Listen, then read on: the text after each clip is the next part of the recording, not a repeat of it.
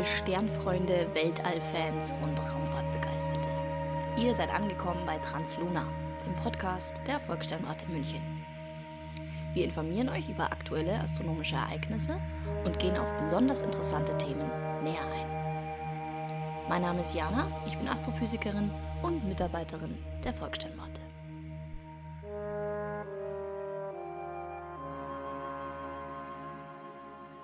Seit ein paar Tagen wird es immer deutlicher. Es wird kälter, es ist grau draußen, es wird frühdunkel. Der Winter ist vor der Tür. Also wir sind kurz davor, noch ist es offiziell ja noch Herbst. Aber die Nächte und die Temperaturen, die deuten schon darauf hin, dass wir uns offiziell in der kalten Jahreszeit befinden. Und deswegen möchte ich diese Folge zum Anlass nehmen, über den Winterhimmel zu sprechen. Astronomisch gesehen ist der Winter ja eigentlich eine sehr gute Sache. Die Nächte sind sehr lang. Wir haben also sehr viel Zeit, tief ins Weltall hinauszuschauen. Und der Winterhimmel bietet ebenso seine eigenen Besonderheiten. Vorab gesagt, wenn man sich jetzt fragt, was soll das Winterhimmel, Frühlingshimmel, Sommerhimmel, Himmel ist Himmel, naja, man darf nicht vergessen, die Erde ist ja selbst irgendwie so eine Art Raumschiff, das um die Sonne kreist. Im Winter schauen wir also wieder nachts auch auf die Milchstraße. Sie ist zurück. Wir blicken im Winter also nicht in Richtung Schützen, nicht in Richtung Mitte der Milchstraße nach drinnen, sondern wir blicken nach draußen. Wir schauen also praktisch nur noch unseren eigenen Spiralarm an und dahinter kommt nicht mehr viel, denn wir sind ja eher im Hinterhof der Milchstraße. Wir sind nicht sonderlich zentrumsnah und deswegen macht das schon einen Unterschied. Das erkennt man auch mit bloßem Auge, wenn man die Milchstraße sieht. Also wenn man an einer Stelle ist, die dunkel genug ist dafür, dann wirkt die Milchstraße im Winter deutlich weniger hell und weniger gut sichtbar. Nicht ganz so kräftig wie im Sommer. Das liegt einfach daran, dass wir hier weniger Sterne haben, die da aufgestapelt sind, sage ich mal, und wir nur noch in einen einzigen Spiralarm hineinschauen.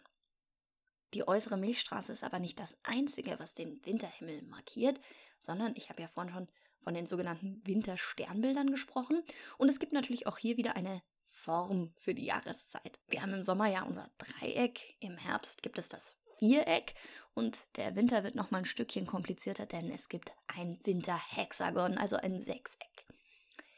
Die sechs Sterne, die dieses Hexagon bilden, das ist Rigel im Orion, Aldebaran im Stier, Capella im Fuhrmann, Pollux im Zwilling, Procyon im kleinen Hund und Sirius im großen Hund. Und wir wollen uns jetzt kurz diese Sternbilder und ihre Sterne etwas genauer anschauen. Wir beginnen mit dem Orion. Rigel, das ist der hellste Stern im Orion. Das ist einer seiner Füße, also unterhalb des Gürtels zu finden.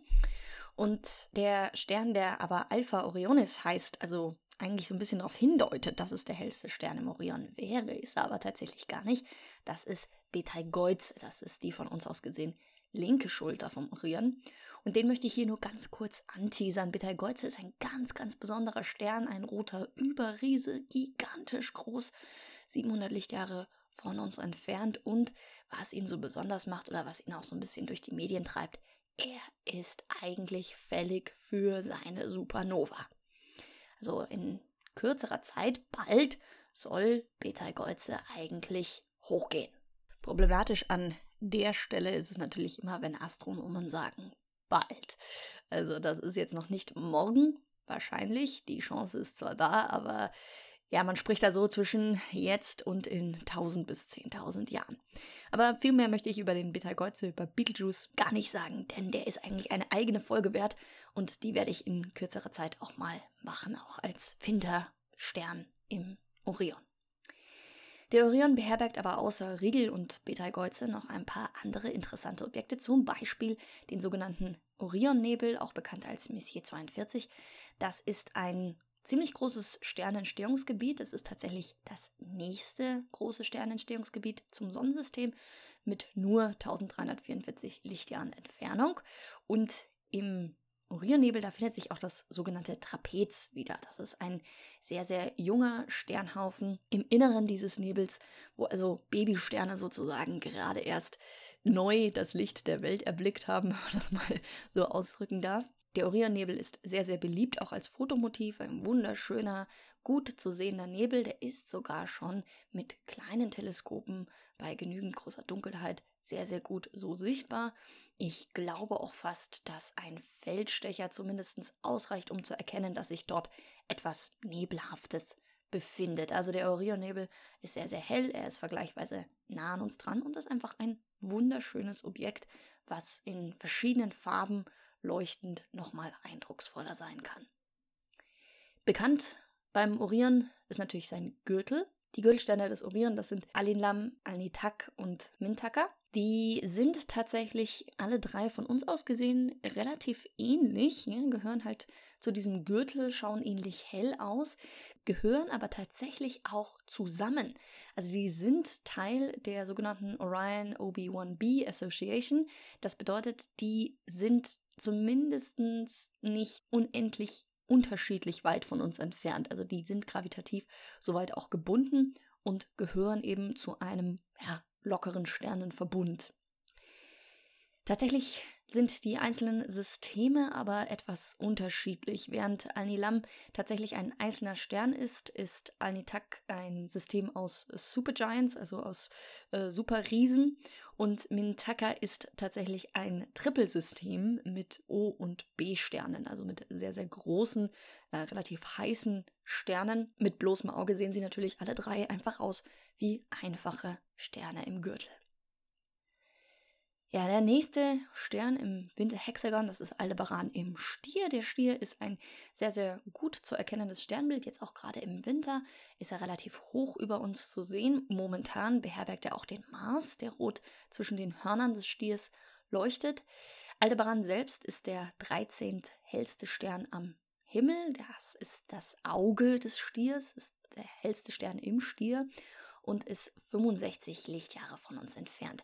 Der Stier selbst trumpft auf durch eben seinen hellen Komponenten, die hellen Sterne, die ihn ausmachen. Man kann da wunderbar die Hörner erkennen, eben auch das Auge mit dem Aldebaran. Aber der Stier hat ein paar weitere Besonderheiten, zum Beispiel die Schulter des Stiers, das sind die Plejaden, die sieben Schwestern, ein offener Sternhaufen, auch relativ junge Sterne, die man mit bloßem Auge sehr, sehr gut erkennen kann. Obskurerweise, die meisten Leute erkennen entweder sechs Sterne oder acht. Sieben sieht fast niemand, so mit bloßem Auge. Der Name hat sich allerdings durchgesetzt. Im Stier ist auch der Krebsnebel einer der bekanntesten Supernova-Überreste. Und äh, zwar ist dieser Überrest so besonders, denn die Explosion dieses Sterns, der dann diesen Supernova-Überrest zurückgelassen hat, die fand 1054 statt. Es ist eine Ecke her, aber jetzt nicht so lang her. Und das wurde an mehreren Stellen auf der Erde, zum Beispiel von chinesischen Hofastronomen, aufgezeichnet. Also die haben tatsächlich bemerkt, dass da ein in Anführungszeichen neuer Stern am Himmel erschienen ist. Diese Explosionen sind ja unendlich hell und das wurde dokumentiert, aufgeschrieben und wir können heute durch Messungen und Beobachtungen von diesem Supernova-Überrest, dem Krebsnebel, zurückverfolgen, dass es sich hierbei tatsächlich um die Spur von dem handelt, was damals beobachtet wurde. Und diese Supernova-Beobachtung im Jahr 1054, die würde ich natürlich super gerne wiederholen in näherer Zukunft für Beta Geuze. Dazu aber, wie gesagt, in einer anderen Folge nochmal mehr. Ja, an dritter Stelle kommt Capella im Fuhrmann im Hexagon. Capella, das bedeutet übersetzt so etwas wie Zicklein. Und die Geschichte zu dieser Figur in den Sternen kommt mal wieder aus dem Altgriechischen, aus der griechischen Mythologie. Da wird Zeus, der König der Götter, als er noch nicht der König war, sondern nur ein Baby, ähm, wurde er von der Ziege Amalthea gesäugt, denn seine Mutter Rhea musste ihn ja verstecken vor seinem kinderfressenden Vater Kronos und dann hat eine Ziege also die Ernährung des kleinen Zeus übernommen. Und diese Ziege, das Zicklein, ist sozusagen hier auch im Fuhrmann am Himmel verewigt. Capella ist da der hellste Stern. In Wahrheit äh, handelt es sich bei Capella tatsächlich um ein sogenanntes Doppel-Doppel-System.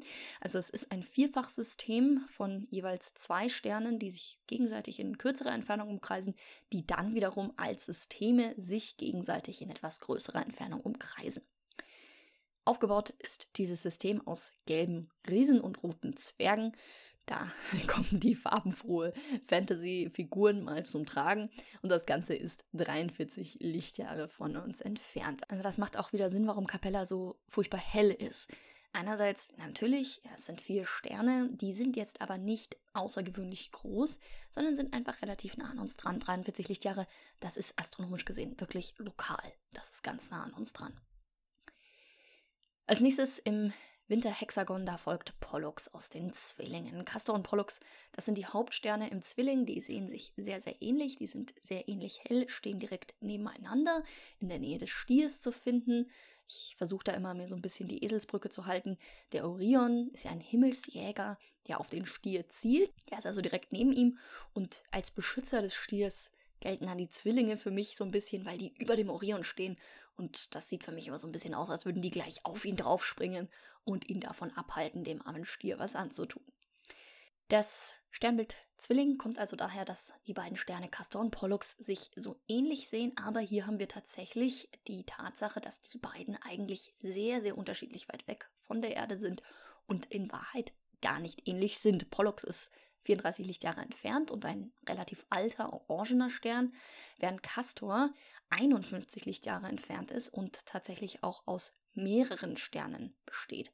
Das sind insgesamt sechs Stück in jeweils Zweierpaaren. Der Aufbau des Castor-Systems besteht aus zwei blauen, relativ großen Sternen, größer als unsere Sonne, und vier rötlichen Sternen, die jeweils kleiner sind als unsere Sonne. Die Namen Castor und Pollux stehen für ein Zwillingspaar, was natürlich auch in einer griechischen Geschichte vorkommt. Da gibt es einen Zwillingsbruder Pollux, der ist unsterblich, und Castor, der ist sterblich. Und die beiden wollten aber nicht voneinander getrennt sein und so wurden sie an den Himmel verewigt, wo sie zusammen gemeinsam in die Ewigkeit gehen können. An nächster Stelle im Winterhexagon ist Procyon im kleinen Hund. Der kleine Hund ist ein wahnsinnig wenig ausgedehntes Sternbild. Das ist sehr, sehr klein, wirklich sichtbar sind eigentlich nur zwei Sterne und der Hauptstern ist eben Procyon. Der Name kommt aus dem Altgriechischen und heißt so etwas wie vor dem Hund, denn der Procyon geht kurz vor dem Hundestern Sirius auf, von dem wir auch gleich weitersprechen werden. Procyon selbst ist der achthellste Stern am Nachthimmel.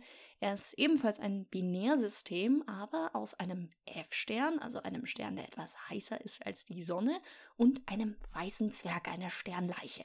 War also ursprünglich mal ein Binärsystem aus zwei Hauptreihensternen. Der eine ist dann gestorben und seine Sternleiche ist das einzige, was noch übrig geblieben ist. Ein weißer Zwerg. Ja, und dann, um das Sechseck komplett zu machen, folgt der Sirius, der Hundestern im Sternbild großer Hund. Sirius, das ist der hellste Stern bei uns am Nachthimmel. Kein Stern leuchtet heller in der Nacht. Die Sonne leuchtet natürlich heller als er. Und er ist nur 8,6 Lichtjahre entfernt. Also das erklärt wieder seine Helligkeit. Es ist ein Binärsystem aus einem A-Stern und einem weißen Zwerg. Es ist das fünftnächste Sternensystem an der Sonne. 8,6 Lichtjahre, das ist wirklich extrem lokal. Ja, vielleicht sagt der Name Sirius dem einen oder anderen etwas, wenn man schon mal Harry Potter gelesen hat. Und dann macht das auch Sinn, warum Sirius im Sternbild großer Hund steht. Übrigens, J.K. Rowling hat sich da an mehreren Stellen ähm, vom Himmel beeinflussen lassen. Die ganze Familie Black hat oft Namen, nicht ausschließlich, aber oft Namen, Vornamen, die wie Sterne sind. Zum Beispiel hat Sirius eine ja, relativ unangenehme Cousine, Bellatrix, und der Stern Bellatrix, der ist nicht weit weg vom großen Hundestern, das ist die rechte Schulter vom Orion.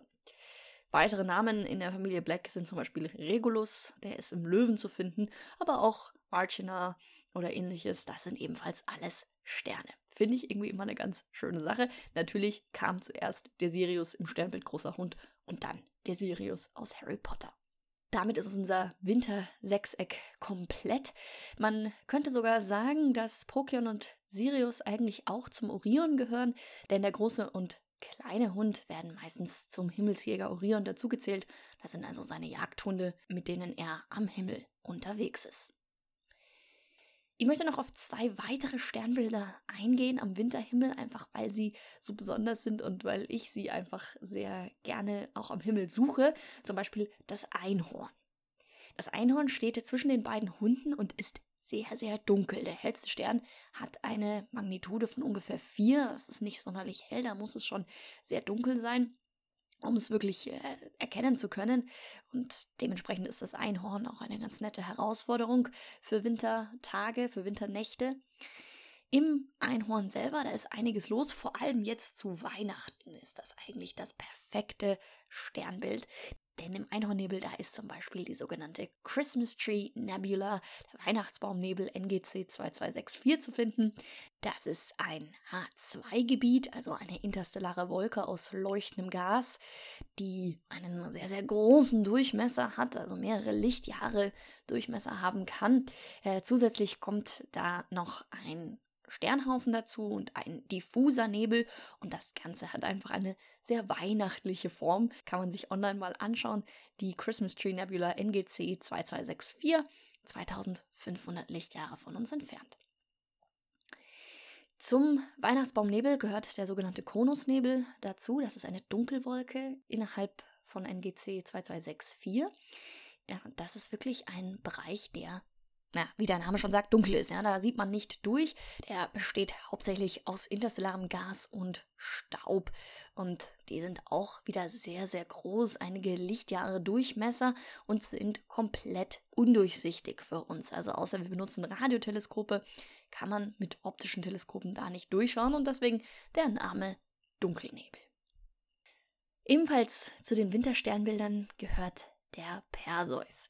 Und Perseus ist ja auch ein griechischer Held, und zwar derjenige, der die Medusa enthauptet hat. Und deswegen ist die Medusa, zumindest ein Teil von ihr, Teil des Sternbilds Perseus.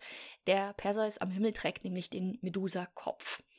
Und im Medusenkopf, da ist ein Stern namens Algol, der auch bekannt ist als der Dämonenstern im Perseus.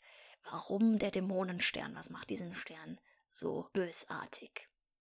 Naja, einerseits stellt er das Auge der Medusa dar und zu allem Überfluss blinzelt dieses Auge. Alle 2,87 Tage, da sieht das so aus, als würde die Medusa, obwohl sie ja schon geköpft ist, nochmal leicht die Augen zusammenkneifen oder vielleicht die Lider zuschlagen und dann wieder mit gewaltiger Helligkeit uns zu blenden, uns alle zu Stein werden lässt. Dieses Phänomen ist schon sehr lang bekannt, einfach weil es mit bloßem Auge sichtbar ist. Alkohol wird heller und dunkler und das sehr, sehr periodisch, alle 2,87 Tage.